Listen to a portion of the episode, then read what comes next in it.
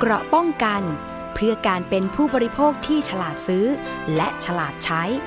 ในรายการ ภูมิคุ้มกัน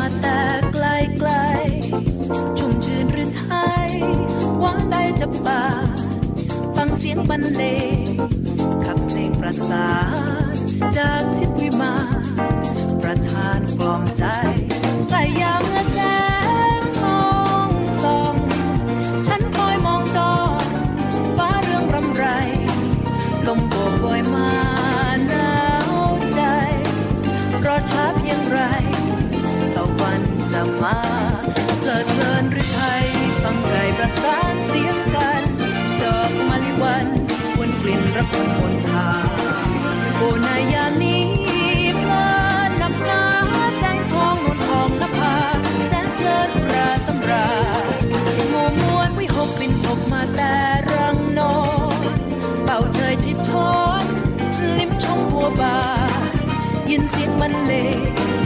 ดังเพลงขับขานสอดคล้องกังวานสาบสานจับ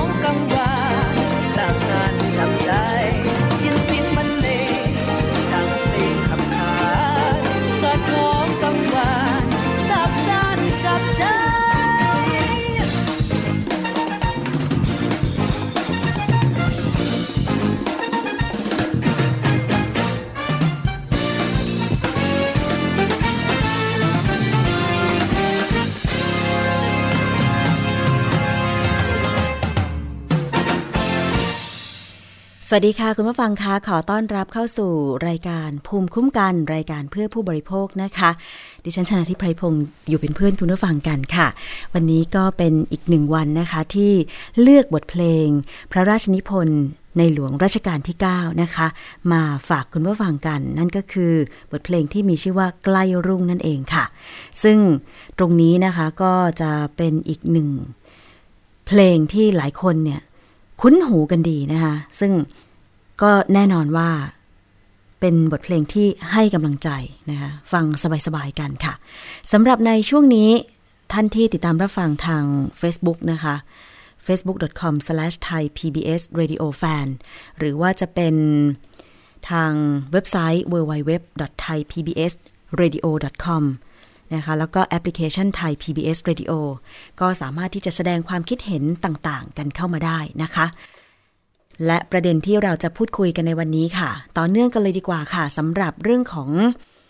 การที่มีเครือข่ายผู้บริโภคนะคะ เสนอกระทรวงพาณิชย์นะเสนอคอรมอขอให้สินค้ายาและเวชภัณฑ์ รวมถึงการบริการของสถานพยาบาล เป็น สินค้าควบคุมนะคะ ควบคุมโดยที่ต้องมีการกำหนดเพดานราคา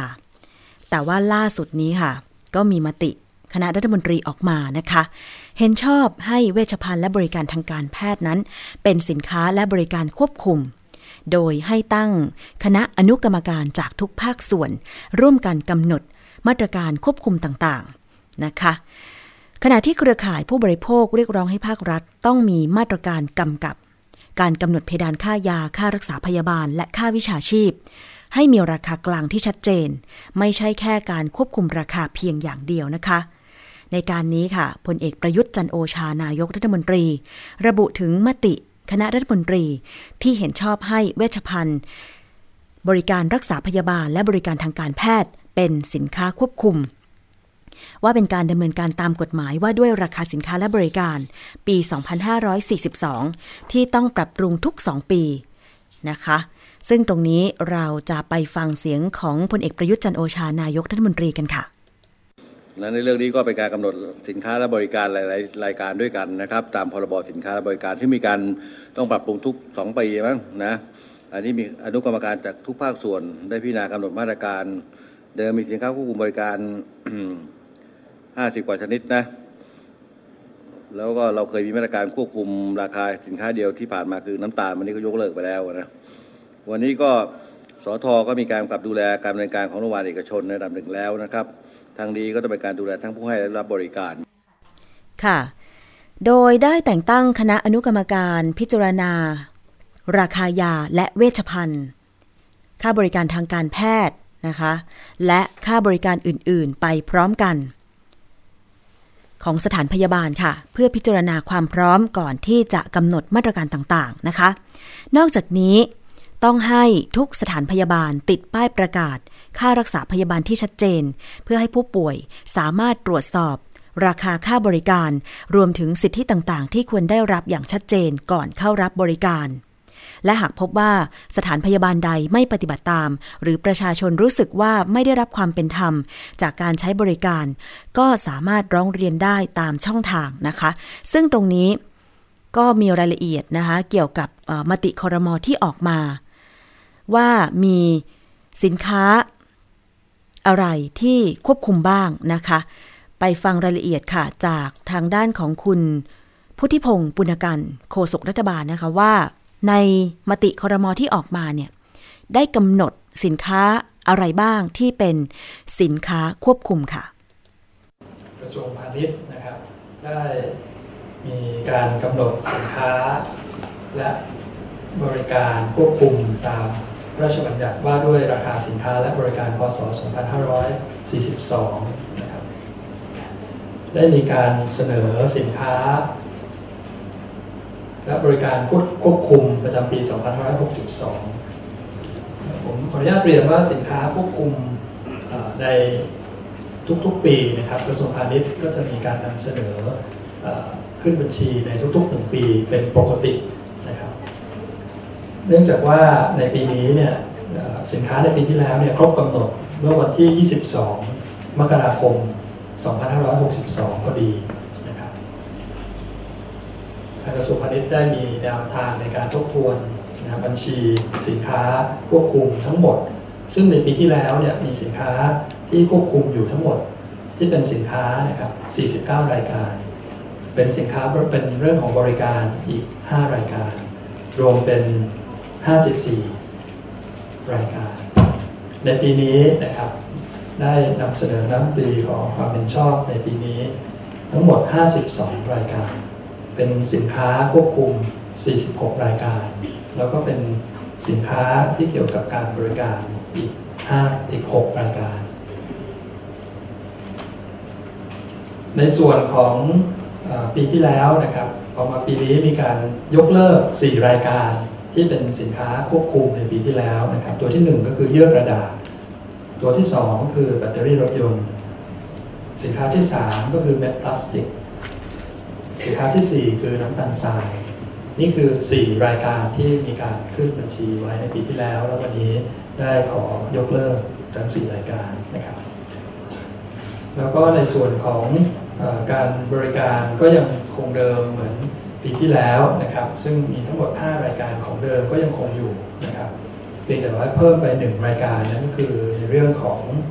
อบริการรักษาพยาบาลและบริการทางการแพทย์ และบริการอื่นๆของสถาบันพยาบาลที่เกี่ยวกับการรักษาโรคนะครับ รวมไปถึงสินค้าควบคุมที่เอ่อคงได้รับทราบกันอยู่แล้วว่าที่เป็นสินค้าในเรื่องของเวชภัณฑ์นะครับ ที่เกี่ยวกับการรักษาโรค ก็เป็นหนึ่งในสินค้าที่ได้มีการเสนอชื่อขึ้นมาควบคุมในเป็นสินค้าควบคุมด้วยอีกหนึ่งอย่างนะครับรวมถึงการบริการด้วย ค่ะนั่นคือรายละเอียดของมติคอรมอนะคะ ที่มีการเสนอโดยกระทรวงพาณิชย์ เกี่ยวกับสินค้าที่ต้องควบคุมนะคะ ในเรื่องของราคาก็เพื่อความเป็นธรรมกับผู้บริโภคนะคะ แต่ว่ารายละเอียดเรื่องของการดำเนินการ คุม ราคาเวชภัณฑ์ยาและคุมค่าบริการรักษาพยาบาลบริการทางการแพทย์ มีแนวทางอย่างไรนะคะ ไปฟังรายละเอียดอีกครั้งค่ะ จากโฆษกรัฐบาลคุณพุทธิพงศ์ปุณกันนะคะว่า ต่อจากนี้เมื่อมีมติออกมาเนี่ยจะดำเนินการอย่างไรต่อค่ะ จะเห็นว่าเรื่องนี้เป็นเหตุผลนะครับที่ทางกระทรวงพาณิชย์ได้นำเสนอ เนื่องจากว่ามีการขอความเป็นธรรมนะครับ มีการร้องเรียนในเรื่องของสินค้าเวชภัณฑ์ต่างๆ ประกอบกับ ราคา และการควบคุมสินค้าเวชภัณฑ์หลาย ๆ อย่าง ผมขออนุญาตยกตัวอย่างนะครับ อย่างเช่นในเรื่องของหน้ากากอนามัยเป็น95 ที่ที่มีปัญหาอยู่เมื่อสัปดาห์ที่แล้ว นั่นก็เป็นหนึ่งในสินค้าที่อยู่ในเอ่อเวชภัณฑ์นะครับ ซึ่งถ้าไม่มีการขึ้นบัญชีควบคุมของกระทรวงพาณิชย์นะครับ ก็ไม่สามารถที่จะควบคุมหรือ มีการดูแลในเรื่องของราคา ถ้าเกิดเหตุการณ์อย่างที่ผ่านมา ในเรื่องของเมื่อของขาดตลาด การควบคุมสินค้าต่างๆ และราคาให้เป็นไปอย่างเป็นธรรมอีกเรื่องหนึ่งที่มีความสำคัญในวันนี้ คือท่านนายกได้มีการสอบถามนะครับว่า การขึ้นบัญชีสินค้าควบคุมในเรื่องของเวชภัณฑ์แล้วก็การบริการรักษาพยาบาล และก็บริการทางการแพทย์นั้นเนี่ยจะมีเงื่อนไขอยู่อีก เล็กน้อยนะครับก็คือว่าไม่ได้หมายความว่าวันนี้เนี่ยการบริการแล้วก็สินค้าเวชภัณฑ์เนี่ยมีการควบคุมราคาตั้งแต่วันนี้นะครับ การที่จะควบคุมราคาบริการ และก็การที่จะควบคุมราคาสินค้าในเรื่องของเวชภัณฑ์ยาต่างๆและการบริการทางการแพทย์เนี่ยจะตั้งคณะอนุกรรมการขึ้นมาเพียงแต่วันนี้ขอทั้งสองเรื่องเนี่ยขึ้นบัญชีของกระทรวงพาณิชย์เอาไว้เป็นสินค้าควบคุม นั้นอยากจะขออนุญาตทำความเข้าใจว่าไม่ได้หมายความว่าวันนี้ทุกอย่างควบคุมแล้วด้วยราคาที่กำหนดเท่านั้นเท่านี้นะครับ ก่อนที่จะมีการควบคุมเนี่ยจะมีการหารือโดยมีคณะอนุกรรมการที่มีภาคีที่เกี่ยวข้องในหลายภาคส่วนนะครับ ทั้งเป็นฝ่ายของผู้บริโภค ทั้งในฝ่ายของตัวแทนจากโรงพยาบาล ผู้ที่อยู่ในวิชาชีพที่เกี่ยวข้องเกี่ยวกับสาธารณสุขนะครับ ก็จะอยู่ในคณะอนุกรรมการชุดนี้ เมื่อจะมีการควบคุมราคาทั้งราคาเวชภัณฑ์แล้วก็การรักษาพยาบาลก็จะมีการเชิญมาประชุมเพื่อหาแนวทาง แล้วก็หากำหนดนะครับราคาที่เหมาะสมต่อไปในอนาคตเพียงแต่ว่ามีความจำเป็นที่จะต้องขึ้นบัญชีไว้ไม่งั้นกระบวนการที่ผมได้นำเรียนไปเนี่ยก็จะไม่สามารถจะเรียกมาควบคุมหรือมีการแลกเปลี่ยนได้เลยนะครับเพียงแต่ว่าการขึ้นบัญชีนั้นจากที่ผมเรียนไปว่า วันนี้เป็นวันครบกำหนดการขึ้นบัญชีหนึ่งปีของ สินค้าที่ควบคุมรวมทั้งบริการเนี่ยในปี 2561 เนี่ยครบวันนี้พอดีนั้นจากวันนี้ไปสินค้าทั้ง 56เอ่อทั้ง 52 รายการนะครับ ก็จะเริ่มเข้าสู่รายชื่อของการสินค้าควบคุมทั้งหมดตั้งแต่วันนี้นะครับมันก็จะเห็นว่าสิ่งที่มีความตื่นตระหนกอยู่เล็กน้อยในสองสัปดาห์ที่ผ่านมาว่าเมื่อมีการผ่านคณะรัฐมนตรีแล้วมีการขึ้นสินค้าควบคุมโดยเฉพาะ ยาเวชภัณฑ์แล้วก็การรักษาพยาบาลต่างๆเนี่ยก็จะทำให้ทางภาคส่วนที่เกี่ยวข้องได้รับผลกระทบก็ขออนุญาตเรียนว่ามีการตั้งคณะอนุกรรมการขึ้นมาช่วยพิจารณาอีกครั้งหนึ่งมันก็ยังไม่ได้มีการกำหนดราคาควบคุมไว้ตั้งแต่วันนี้นะครับเวลาเท่าไหร่คะส่วนคณะกรรมการนี้จริงๆก็ได้มีการดำเนินการตั้งไว้คร่าวๆบ้างแล้วในภาคส่วนที่เกี่ยวข้องนะครับแต่ว่า ตราบใดที่ยังไม่มีแนวทางที่จะขึ้นนะครับ หรือกำหนดราคาเนี่ยก็ยังไม่ได้มีการเชิญมาประชุมผมขออนุญาตยกตัวอย่างกลุ่มตัวแทนนะครับที่เกี่ยวข้องที่ทางกระทรวงพาณิชย์ได้มีการนำเสนอ แล้วก็มีกระทรวงสาธารณสุขอย่างเช่น 1 กรมบัญชีกลาง 2 สมาคมโรงพยาบาลเอกชน 3 มูลนิธิเพื่อผู้บริโภคสำนักงานคณะกรรมการสุขภาพแห่งชาติสำนักงานหลักประกัน สุขภาพแห่งชาติ สมาคมประกันชีวิตภัย สมาคมประกันวินาศภัย และก็ผู้ทรงคุณวุฒิด้านเศรษฐศาสตร์ เป็นต้นเราจะเห็นว่าเมื่อถ้าในอนาคตนะครับจะมีการควบคุมราคาทั้งเวชภัณฑ์แล้วก็การรักษาพยาบาลคณะกรรมการชุดนี้ก็จะเป็นคณะกรรมการที่ได้เชิญประชุมทุกภาคส่วนนะเพื่อจะได้หาจุดพอดีเป็นจุดสมดุลให้กับทั้งผู้บริโภค แล้วก็ทั้งผู้ที่ประกอบการสมรสุ ค่ะนั่นคือเสียงของคุณพุทธิพงศ์ปุณกันนะคะโฆษกรัฐบาลถแถลงมติคอรมอเกี่ยวกับสินค้าควบคุมนะคะ ซึ่งก็รวมไปถึงยาเวชภัณฑ์ แล้วก็บริการทางการแพทย์นะคะ ซึ่งตอนนี้ตามขั้นตอนที่คุณพุทธิพงศ์ได้กล่าวไปก็คือว่าจะต้องมีการตั้งคณะอนุกรรมการขึ้นมานะคะ เพื่อที่จะให้ทุกภาคส่วนเนี่ยมีส่วนร่วมกำหนดมาตรการควบคุม ว่าจะควบคุมอย่างไรกันดีนะคะ ให้ได้เกิดความเป็นธรรม ทั้งต่อตัวคนไข้ ผู้จะไปรับบริการตามสถานพยาบาล คลินิก โรงพยาบาลเอกชนต่างๆ แต่ว่าโรงพยาบาลของรัฐนั้นก็ต้องบอกว่าราคาหรือค่าบริการก็ไม่ได้สูงอยู่แล้วนะคะ คุณผู้ฟัง ซึ่งเลขาธิการมูลนิธิเพื่อผู้บริโภคคุณสารีอองสมหวังค่ะ ก็ได้ระบุบอกว่าช่วงสองปีที่ผ่านมาเนี่ยเรื่องโรงพยาบาลเอกชน มีการร้องเรียนเข้าไปที่มูลนิธิก็มีนะคะโดยเฉพาะเรื่องของการเรียกเก็บค่ารักษาพยาบาล และบริการแพงเกินจริง เป็นปัญหาด้านบริการทางการแพทย์ ที่ร้องเรียนไปปีที่แล้วนะคะมากถึง 186 ราย ภาครัฐจึงจำเป็นต้องมีมาตรการกำกับกำหนดเพดานค่ายาค่ารักษาพยาบาลและค่าวิชาชีพ ให้มีราคากลางที่ชัดเจน ไม่ใช่แค่การควบคุมราคาเพียงอย่างเดียว เพื่อสร้างความเป็นธรรมกับผู้บริโภค แล้วก็ระบบสุขภาพของประเทศด้วยนะคะ ซึ่งตรงนี้หลังจากที่มีมติคอรมอออกมาเมื่อวานนี้ค่ะ ทางเครือข่ายผู้บริโภคคออบชก็ออกมาแถลงข่าวชื่นชมรัฐมนตรีว่าการกระทรวงพาณิชย์นะคะที่ทำหน้าที่ ในเรื่องนี้ทั้งที่ถูกกดดันอย่างหนักจากกลุ่มผู้เสียผลประโยชน์ พร้อมเสนอตัวแทนผู้บริโภคและนักวิชาการนะคะแล้วก็ขอร้องรัฐมนตรีค่ะ อย่าเพิ่งตัดสินใจว่าจะไม่กำกับค่ารักษาพยาบาลราคาสูงสุดแบบสิงคโปร์นะคะพร้อมเสนอเร่งตั้งคณะอนุกรรมการที่มีส่วนร่วมจากทุกฝ่ายในสัดส่วนที่เป็นธรรม พร้อมเตรียมรายชื่อตัวแทนจากฝั่งผู้บริโภคและนักวิชาการค่ะ โดยคาดหวังว่าคณะอนุกรรมการชุดนี้เนี่ยจะสามารถเดินหน้าในทันที ในการเสนอมาตรการกำกับราคา ค่ายา วัสดุทางการแพทย์และค่ารักษาพยาบาล คาดหวังว่าในการกำกับครั้งนี้จะต้องมีมาตรการมากกว่าการขาย ที่ไม่ให้เกิน ราคาที่แจ้งข้างกล่อง หรือสติ๊กเกอร์ไพรซ์ แล้วก็สำหรับการกำกับค่ายาที่เคยดำเนินการมาแล้วในอดีต ซึ่งไม่สามารถควบคุมค่ายาได้ และค่ารักษาพยาบาลได้ จนเป็นปัญหา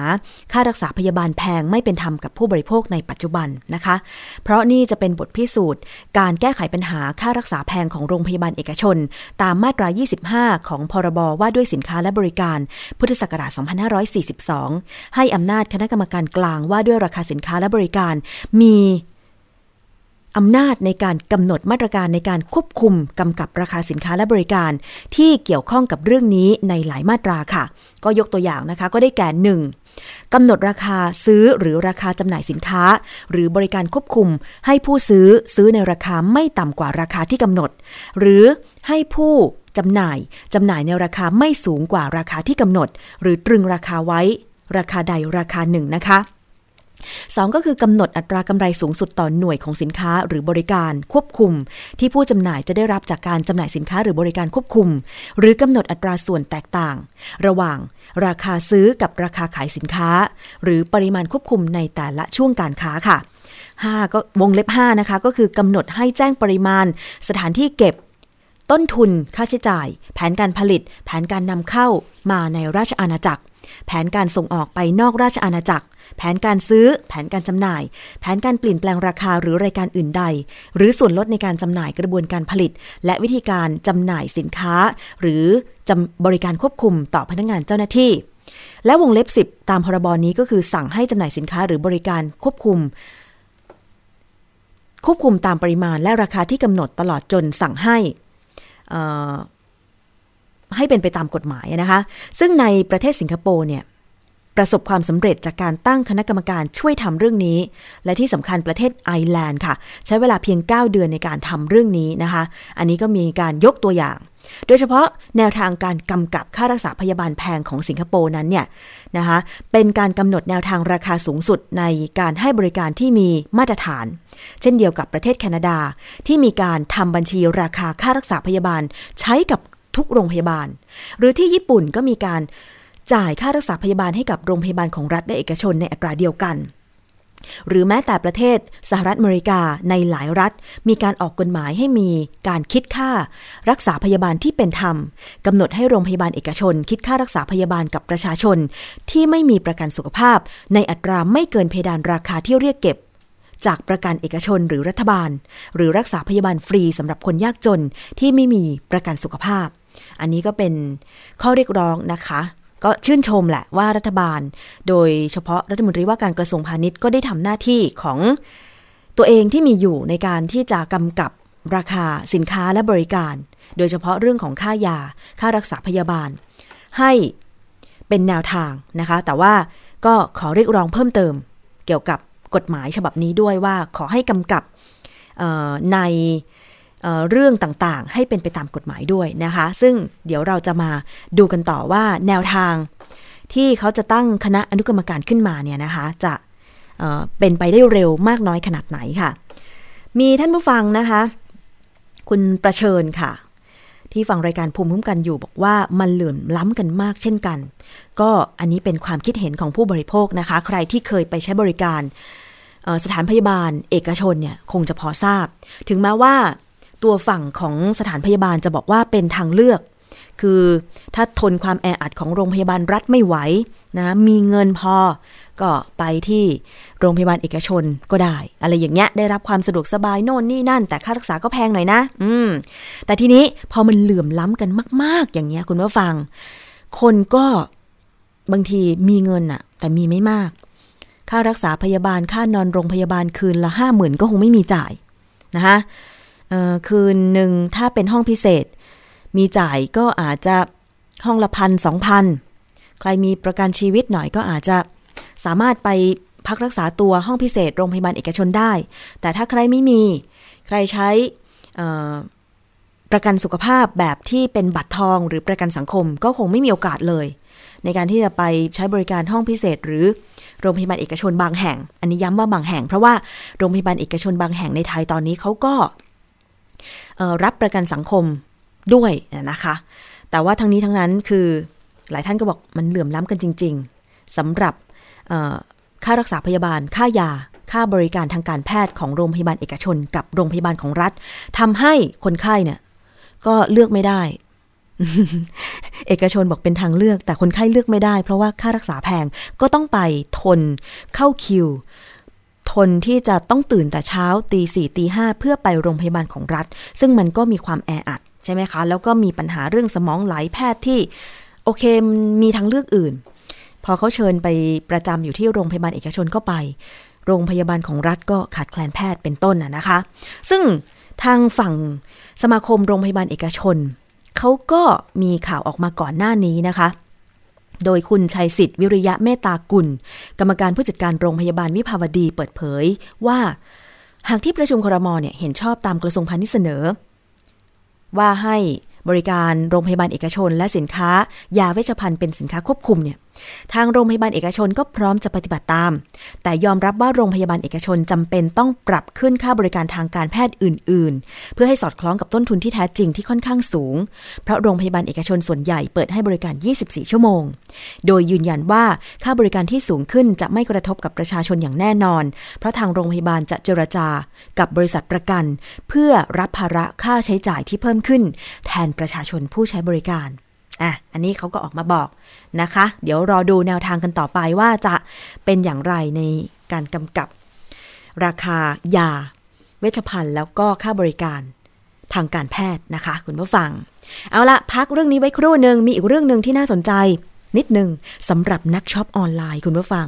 ใครเป็นนักช็อปออนไลน์บ้าง มันมีคำเตือนมาแล้วนะคะ ว่าตอนนี้เนี่ยนักช็อปออนไลน์ อาจจะกำลังตกเป็นเป้าหมายของมิจฉาชีพ ส่งอีเมลปลอม เพื่อหลอกเอาข้อมูลส่วนตัวทำธุรกรรมการเงิน ขณะที่สมาคมธนาคารไทยระบุว่า ยังไม่พบความเสียหายจากปัญหาที่เกิดขึ้น พร้อมย้ำว่าธนาคารพาณิชย์ ไม่มีนโยบายส่งอีเมล เพื่อขอข้อมูลยืนยันตัวตนนะคะ มันมีการส่งจดหมายอิเล็กทรอนิกส์หรืออีเมลค่ะแจ้งนะคะ เตือนภัยคุกคามความปลอดภัย จากธนาคารพาณิชย์หลายแห่ง ระบุให้ผู้ใช้บริการยืนยันบัญชีผ่าน URL ที่แนบมาเพื่อความปลอดภัยของบัญชีนะคะทำให้ประธานสมาคมธนาคารไทยกล่าวว่า พวกมิจฉาชีพเนี่ยช่วยโอกาสความกังวลเรื่องความปลอดภัยในโลกไซเบอร์ มาใช้แอบอ้างสถาบันการเงิน เพื่อที่จะหลอกเอาข้อมูลส่วนตัว ทั้งที่ธนาคารพาณิชย์ไม่มีนโยบายขอยืนยันตัวตนผ่านอีเมลเลยนะคะ ทั้งนี้ธนาคารพาณิชย์ทุกแห่งต่างพยายามวางมาตรการป้องกันความปลอดภัยไซเบอร์ ควบคุม ควบคู่ไปกับการเยียวยา ผู้ได้รับความเสียหาย ซึ่งถ้าเกิดปัญหาขึ้นเนี่ยพร้อมแนะนำให้ผู้ใช้บริการทางการเงินอิเล็กทรอนิกส์ อ่านข้อความอีเมลอย่างถี่ถ้วน หากได้รับข้อความที่มีความผิดปกตินะคะ ไปฟังคำเตือนจากคุณปรีดีดาวฉาย ประธานสมาคมธนาคารไทยค่ะธนาคารนี้แต่ไม่มีนโยบายหรอกที่จะไปขอ password จากใคร หรือมาขอเลขบัตรขอข้อมูลส่วนตัวไม่มีนะฮะเพราะฉะนั้นเนี่ย ถ้าเห็นสิ่งเหล่านี้เกิดขึ้นมาเนี่ยสันนิษฐานไว้ก่อน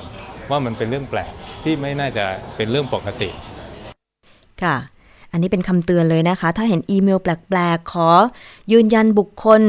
นะคะยืนยันตัวตน ไม่ว่าจะเป็น ขอเลขบัตรประจำตัวประชาชน ขอหมายเลขโทรศัพท์โน่นนี่นั่น อย่าไปกรอกข้อมูลเด็ดขาด อย่าไปให้เด็ดขาดนะคะ ขณะที่นายยศกิมสวัสดิ์ประธานสำนัก ระบบการชำระเงิน สมาคมธนาคารไทยก็กล่าวว่า ผู้ที่นิยมซื้อสินค้าออนไลน์บางส่วนเนี่ยมักเปิดเผยข้อมูลส่วนตัวตั้งแต่ชื่อที่อยู่เบอร์โทรศัพท์บนเพจ Facebook เพื่อแจ้งการชำระเงิน และข้อมูลสำหรับ การส่งสินค้า ซึ่งมิจฉาชีพมักจะสุ่มเอาข้อมูลจากกลุ่มดังกล่าว แล้วก็ส่งอีเมลปลอม เพื่อหลอกเอาข้อมูลส่วนตัว และเลขบัญชีธนาคารเพื่อทำธุรกรรมการเงินทางออนไลน์นะคะ ซึ่งทางสมาคมและศูนย์ประสานงานการรักษาความปลอดภัยสารสนเทศ ภาคการธนาคารหรือ TBSEP เนี่ยก็เตรียมพร้อมที่จะถแถลงข่าวปัญหาที่เกิดขึ้น รวมถึงหาวิธีในการป้องกันตัวจากมิจฉาชีพออนไลน์นะคะ ก็จะมีการถแถลงข่าวอย่างเป็นทางการ เกิดขึ้น เดี๋ยวถ้ามีความคืบหน้า ดิฉันจะนำมาเรียนให้ทราบ อีกครั้งก็แล้วกัน แต่ก่อนอื่น นักช็อปออนไลน์ทั้งหลาย คนที่ทำธุรกรรมการเงินทั้งหลาย อย่าเปิดเผยข้อมูล โดยเฉพาะเลขบัตรประจำตัวประชาชนให้ใครทราบนะคะ คือบางทีเนี่ยถ้าเกิดว่าจะสั่งซื้อของออนไลน์ดิฉันเห็นหลายเพจนะ ยืนยันตัวตนส่งสินค้าได้ ทางหน้าเพจ อย่าไปให้นะ ขอให้ส่งข้อความเป็นส่วนตัวกับผู้ขายดีกว่า ทางกล่องข้อความนะคะ อย่าไปให้หน้าเพจเด็ดขาดเลย เพราะว่าข้อมูลเหล่านี้เนี่ยถ้ามีการแฮ็กข้อมูลเพจเกิดขึ้นเนี่ยมันได้ไปทั้งหมดนะ โอ้ที่อยู่ของเราอยู่ที่ไหนนะคะเดี๋ยวก็ตามไปถึงบ้านอะนะคะคุณผู้ฟัง มันมีแล้วมันมีเกิดขึ้นแล้ว เพราะฉะนั้นก็รักษาความปลอดภัยของตัวเราเองไว้ค่ะ เอาละนี่คือชช่วงแรกของรายการภูมิคุ้มกัน รายการเพื่อผู้บริโภคนะคะ เดี๋ยวช่วงต่อไปเรามาฟังคิดก่อนเชื่อกับดรแก้วกังสดานอภัย นักพิษวิทยากันเลยค่ะ วันนี้นำกลับมาให้ฟังอีกครั้งหนึ่ง เรื่องของเทคโนโลยี การใช้มือถือเครื่องมืออิเล็กทรอนิกส์ในยุคปัจจุบันเนี่ยมันจำเป็นจริง ๆ แต่มันก็มีข้อมูลออกมาค่ะว่า อาจจะก่อให้เกิดเนื้องอกหรือมะเร็งได้นะ ไปฟังรายละเอียดเรื่องนี้ในช่วงคิดก่อนเชื่อกันเลยค่ะ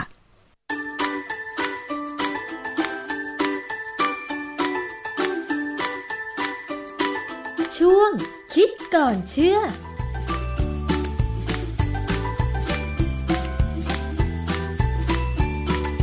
คุณผู้ฟังคุณผู้ชมคะทุกวันนี้เนี่ยชีวิตประจำวันของคนไทยเราเนี่ยขาดมือถือไม่ได้เลยนะคะ อย่างบางทีก็ต้องเช็คงานเช็คอะไรในมือถือ ส่งอีเมลยังส่งในมือถือเลย เพราะฉะนั้นเนี่ยขาดไม่ได้เลยจริง ๆ แต่ว่าการใช้งานมือถือมากๆเนี่ยมีข้อมูลล่าสุดมาบอกว่า อาจจะก่อให้เกิดมะเร็งได้ จริงหรือเปล่า อาจารย์แก้วคะเออข่าวล่าสุดเนี่ยนะฮะมันมันมีงานวิจัยเพิ่งออกมาเมื่อประมาณสักเดือนสองเดือนเนี่ยนะฮะจากอันนี้มันมาจากอเมริกาเลย เราเลยมีความรู้สึกว่าเอ๊ะเรื่องนี้สงสัยต้องฟังแต่ว่าก่อนอื่นเนี่ยจริงๆแล้วมันเป็นมันเป็นการทดลองในสัตว์ทดลองนะงานระบาดวิทยาในคนเนี่ยยังออกมาไม่ชัดเจนไม่ไม่ไม่ไม่ไม่ไม่ชัดแบบที่จะบอกว่ามีปัญหาหรือไม่นะฮะแต่ว่าในสัตว์ทดลองเนี่ยมันควบคุมอะไรได้ เพราะฉะนั้น เมื่อผลมันออกมาแล้วเนี่ยว่าเอ่อสัญญาณจริงๆเขาไม่ได้พูดว่ามือถืออย่างเดียวเขาบอกสัญญาณ Wi-Fi นะที่มันออกมาจากเจ้าเจ้าเราสเตอร์ที่เราต่อที่บ้านสำหรับใช้เน็ตใช้อะไรเนี่ยส่วนมากการวิจัยจะเป็นใช้ตัวเราสเตอร์นี้มากกว่านะแต่ว่ามันก็สัญญาณมันก็สัญญาณเดียวกับมือถือแหละนะฮะซึ่งผลออกมาแล้วนักวิทยาศาสตร์จะฟังแล้วไม่สบายใจ แต่ว่าก็ก็ยังไม่มีใครพูดอะไรเท่าไหร่เพราะว่าคือคือ ผมยังไม่อยากบอกว่าเป็นมือถือแท้ๆเพราะว่าเดี๋ยวคนเจ้าของระบบเขาจะมีปัญหา แล้วผมก็จะมีปัญหาด้วยเพราะผมก็ยังต้องใช้มันอยู่เหมือนกัน แต่ว่าตอนนี้สุดท้ายเนี่ยเราก็พยายามใช้ให้น้อยลง จริง ๆแล้วเนี่ย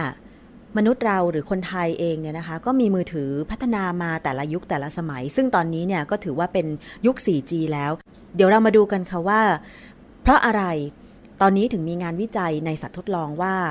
มือถือหรือสัญญาณ Wi-Fi เนี่ยนะคะ มันถึงมีโอกาสที่จะก่อให้เกิดมะเร็งได้ค่ะ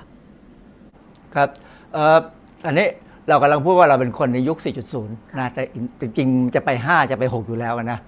เอ่อเขาบอกว่าไอ้มือถือสมัยเนี้ยมันเหมือนเป็นอวัยวะ เป็นอวัยวะที่มาหลังเกิด ไม่ได้มากับที่เราเกิดนะเอ่อมีบริษัทหนึ่งเขาผลิตมือถือบริษัทใหญ่มากเลย เขาวิจัยเพราะว่าถ้าเกิดไฟไหม้ขึ้นมาเนี่ย เจ้าของจะคว้ามือถือ มากจากมากกว่าจะคว้าแมวที่เลี้ยงเอาไว้ออกไปจากบ้าน มันมันเป็นงานวิจัยออกมาแล้วก็ทำให้เห็นว่าคนเนี่ยให้ความสำคัญกับมือถือมากนะเขาบอกว่ามือถือเนี่ยมันใช้ติดต่อสื่อสารนะ หาข้อมูลในอินเทอร์เน็ตนะจัดการตารางทำงาน เล่นเกม ถ่ายรูป แล้วก็ทำวีดิทัศน์ทำอะไรออกมาหมดเลย เพราะฉะนั้นมือถือมันเป็นมากกว่าโทรศัพท์ ถูกนะอันนี้มนุษย์เนี่ยมักคิดว่ามันคือเพื่อน มีคนบอกว่าแต่แท้จริงมันเป็นศัตรู เพราะมันอาจจะเป็นสาเหตุของมะเร็ง ขนาดนั้นครับเอ่อการศึกษาล่าสุดเนี่ยพบความสัมพันธ์ระหว่างการใช้มือถือกับมะเร็งสมองและหัวใจในสัตว์ทดลอง ต้องเน้นว่าในสัตว์ทดลองนะฮะยังไม่มีผลกันในคน คือยังไงเราก็ศึกษาในคนไม่ได้อยู่แล้ว ถ้าเป็นการศึกษาในคนเนี่ยเขาจะศึกษาทางระบาดวิทยา ซึ่งเป็นการไปดูว่ามีคนเป็นอย่างนี้ไหมแล้วมันสัมพันธ์กับอะไรสักอย่างที่เป็นปัจจัย ถามว่า ถ้าเป็นมะเร็งสมองแล้วจะเกิดอาการอะไรเอ่อมันมีข้อมูลจากเว็บหนึ่งนะชื่อ The Truth About Cancer ไอ้เว็บนี้ให้ข้อมูลเยอะเขาบอกว่าถ้าเป็นมะเร็งสมองเนี่ยอันที่หนึ่งเลย คุณจะเกิดอาการปวดหัวทันทีทันใดค่ะนะฮะแล้วก็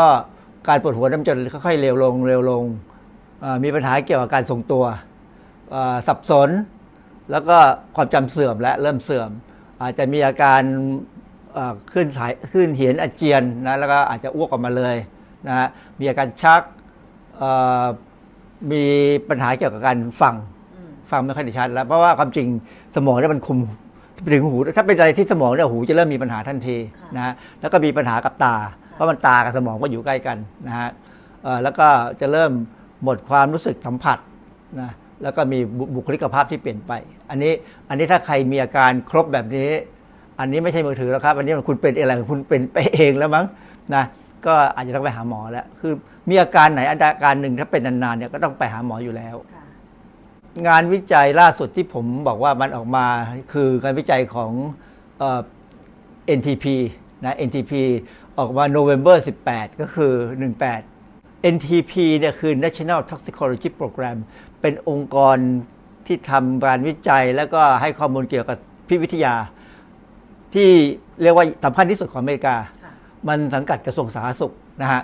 เอ่อ NTP เนี่ยถ้า NTP พูดอะไรออกมาเนี่ยหมายความว่าเขาทำงานวิจัยเต็มที่แล้วก็ถึงจะปล่อยและนี่เป็นรายงานฉบับสมบูรณ์เลย ที่บอกว่าเอ่อเขาศึกษาไอ้การการที่หนูเนี่ยสัมผัสคลื่นคลื่นที่เกี่ยวกับไอ้ที่เป็นคลื่นของมือถือเนี่ยนะค่ะแล้วก็ถ้าบอก GSM กับ CDMA ซึ่งอันนี้เป็นระบบมือถือของเขานะเอ่อ โดยใช้เซลโฟนเนี่ยอันนี้ใช้มือถือทำเนี่ยค่ะแล้วมันมีสัญญาณออกมาเนี่ยผลปรากฏว่ามันมีปัญหาขึ้นมานะพอพอ NTP ออกข้อมูลปั๊บเนี่ย National Cancer Institute ของกระทรวงสาธารณสุข ซึ่งเป็นอีกสถาบันหนึ่งซึ่งมีความสัมพันธ์เกี่ยวกับเรื่องมะเร็งเนี่ยค่ะก็ออกมาแล้วก็ดูข้อมูลแล้วก็ประกาศเลยว่าเซลโฟน and cancer risk คือหมายความว่าเขาบอกว่าโทรศัพท์มือถือกับความเสี่ยงของมะเร็งเนี่ยมีอืมนะมีแต่แต่มีขนาดไหน เดี๋ยวเรามาดูข้อมูลกันค่ะเอ่อข้อมูลโดยสรุป เขาสรุปจากรายงานเนี่ยเขาสรุปมาว่าหนูที่เขาใช้เนี่ยมันเป็นหนูเอ่อชื่อพันธุ์ก็ได้สเปรกดาวเล่เนี่ยเป็นหนูทั่วไปที่นักพิษวิทยาเราใช้นะฮะเอ่อเขาใช้หนูอย่างตัวผู้ตัวเมียอย่างละ90 ตัวก็ถือว่าเยอะแล้วนะค่ะเอ่อได้รับการแผ่คลื่นวิทยุแบบที่มาจากมือถือเป็น 2G กับ 3G คือเขาทำ 2G กับ 3G คืองานวิจัยนี่มันทำมาหลายปีค่ะสมัยเริ่มทำเนี่ยมัน 2G แล้วก็เปลี่ยนเป็น 3G ยังไม่4มี 4G ตอนนี้เราไป 4G 5จะจะไป 5G อยู่แล้วค่ะ สัญญาณมันแรงขึ้นเรื่อยๆนะค่ะ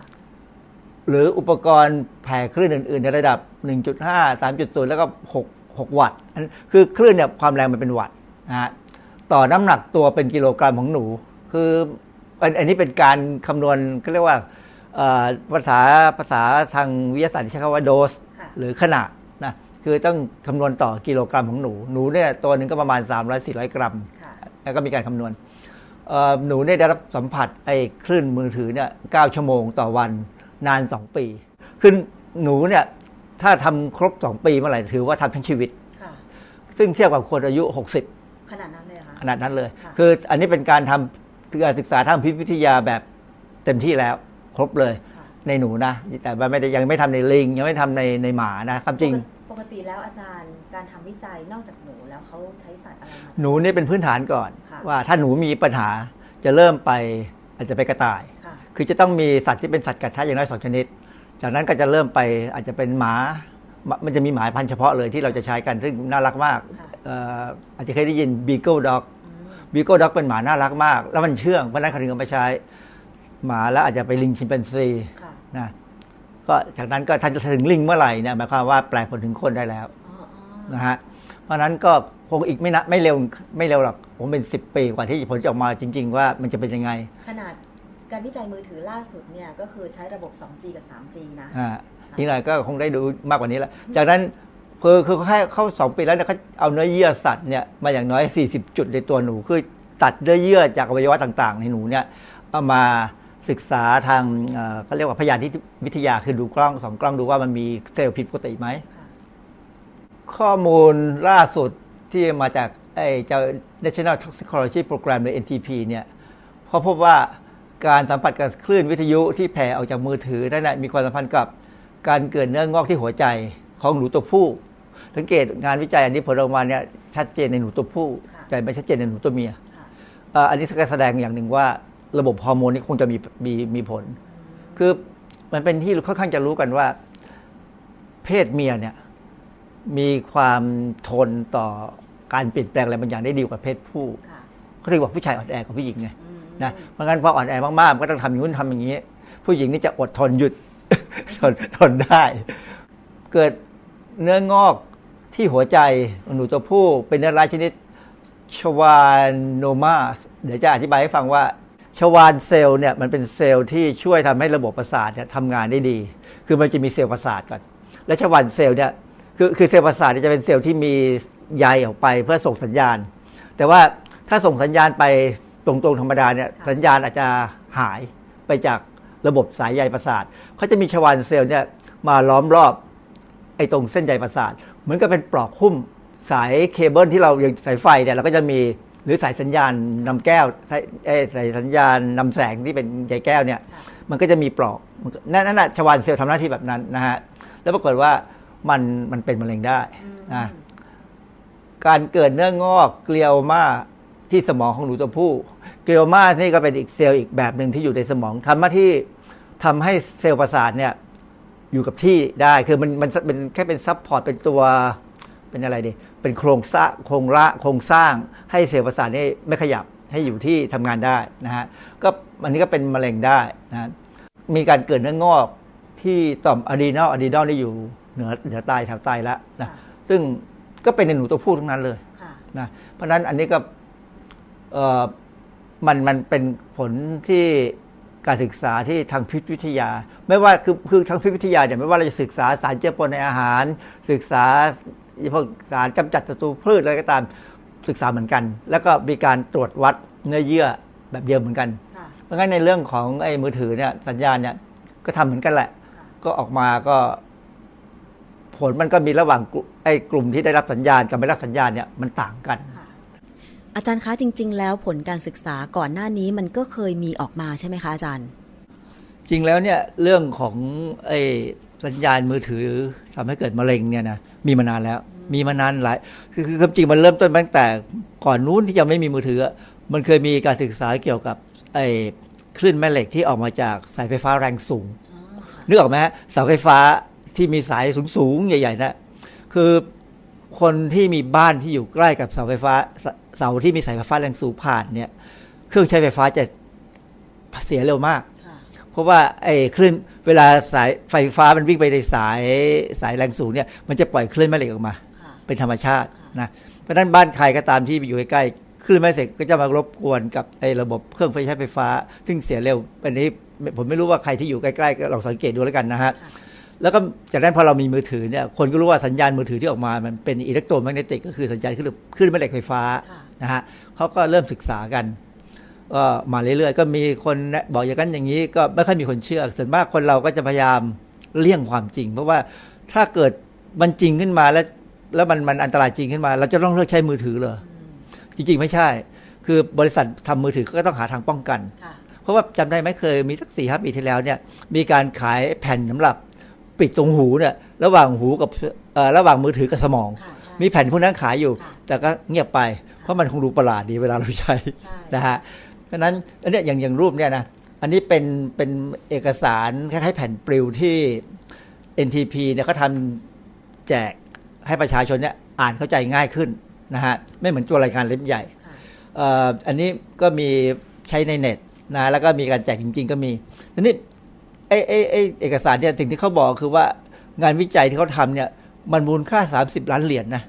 ไม่ใช่ถูกๆนะแล้วศึกษานาน 10 ปีนะเขาบอกว่าเป็นงานสมบูรณ์ที่สุดของการศึกษาผลของมือถือต่อสิ่งมีชีวิต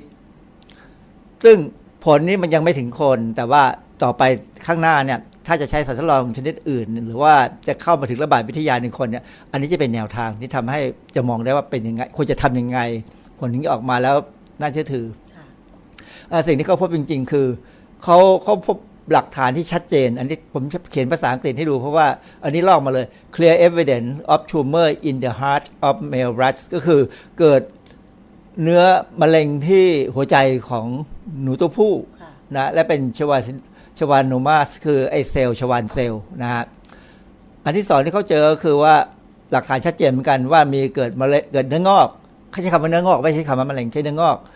ในสมองของหนูตัวผู้นะเป็น glioma แล้วก็หลักฐานว่าเกิดเนื้องอกที่ adrenal gland ของหนูตัวผู้ คือ ไอ้ไอ้เนื้อร้ายมันก็มีชื่อของมันนะเขาบอกไอ้เนื้องอกที่ต่อมหมวกไตเนี่ยปกติไม่ใช่เนื้อร้าย เรากำลังพูดถึงคำว่า tumor นะบางครั้ง tumor นั้นเป็น malignant ก็คือเป็นเนื้องอกที่ร้ายที่มีปัญหาน่าจะมีปัญหาแล้ว แต่บางทีก็เป็นเนื้องอกที่เป็นเรียกว่า benign benign คือมันงอกแล้วก็งอกไป ก็เหมือนกับไม่ไม่ไม่มันก็เหมือนกับหูดที่ผิวหนังเราอันนั้นเป็น benign นะ benign tumor ก็บางทีก็อยู่อย่างนั้นอะแล้วก็ไม่มีอะไรขึ้นมานะฮะ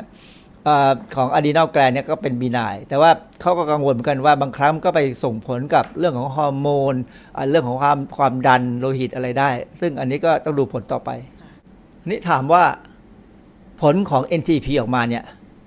ในอเมริกามันมีองค์กรหลายองค์กรที่ทำหน้าที่คล้ายๆกับตรวจเช็คกันอยู่นะฮะทางด้านของสุขภาพทางด้านของความปลอดภัยของของของมนุษย์เนี่ยนะขนาดผลออกมาเดือนเดือนพฤศจิกายนนี่เอง ก็ทุกหน่วยก็มีหลายหน่วยงานที่ออกมาบอกว่าเห็นด้วยหรือไม่เห็นด้วย ผมจะลองแยกให้ดูว่าหน่วยงานที่เห็นด้วยเดี๋ยวเขาว่าไงนะหน่วยงานที่เห็นด้วยกับ NTP เนี่ยก็มี International Agency for Research on Cancer IARC IARC เนี่ยเป็นหน่วยงานหนึ่งของ WHO องค์การอนามัยโลกของสหประชาชาตินะ IARC เนี่ยจริงๆแล้วตั้งแต่ปี 2011 IARC จัดให้ไอ้คลื่นมือถือเนี่ย เป็น possibly carcinogenic to human เอ่อมันมันยังไม่บอกว่าเป็นมะเร็งทำให้เกิดมะเร็ง แต่ว่าอาจจะ possibly ซึ่งถือว่าขั้นนี้ก็น่ากังวลแล้วนะฮะเอ่อเขาบอกว่าจากการหลักการศึกษาในคนแล้วก็ในสัตว์กัดแท้คือ IRC ส่วนใหญ่จะดูผลจากในทางระบาดวิทยาด้วย คือคือมันมีการศึกษาระบาดวิทยามาพอสมควรนะฮะว่า คือบางแห่งนี่อาจจะบอกว่าไม่มีปัญหาเลย แต่บางแห่งบอกว่า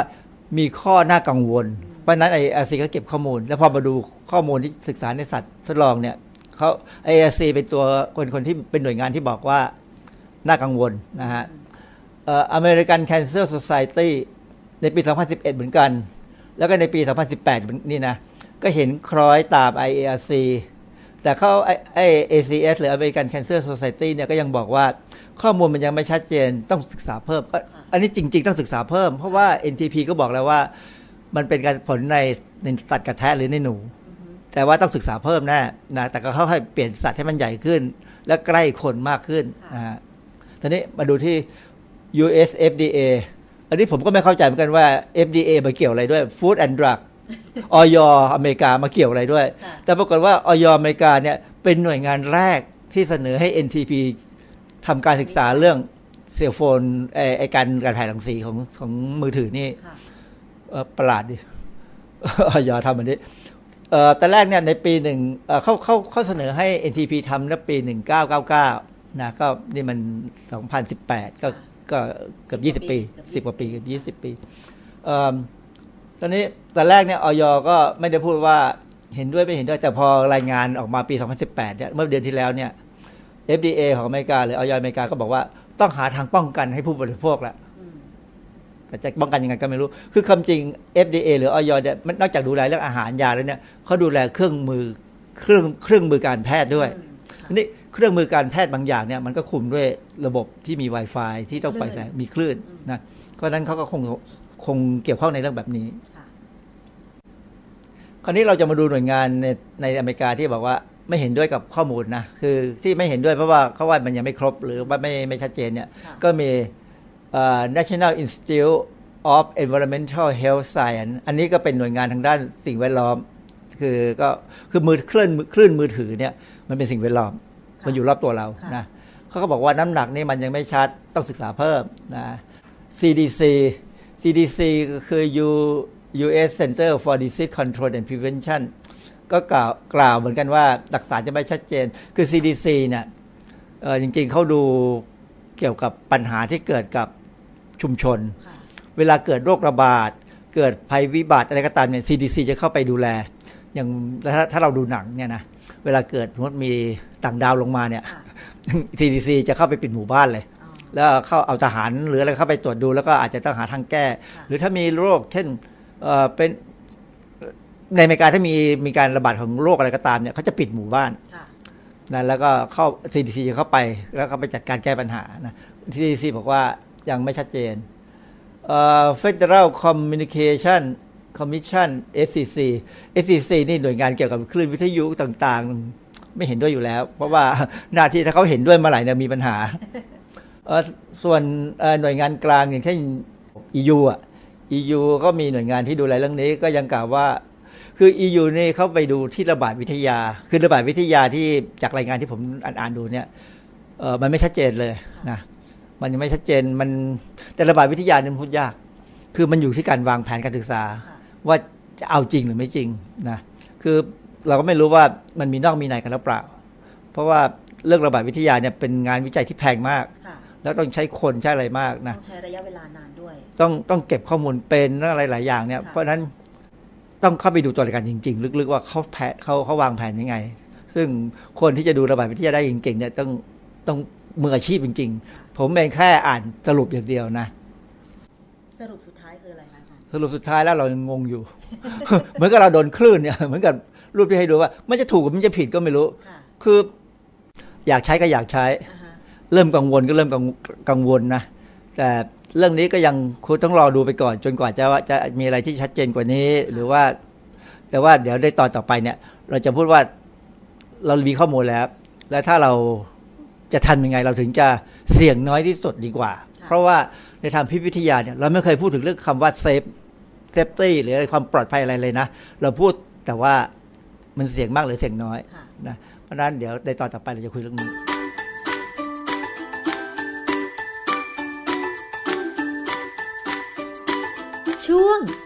ก่อนเชื่อ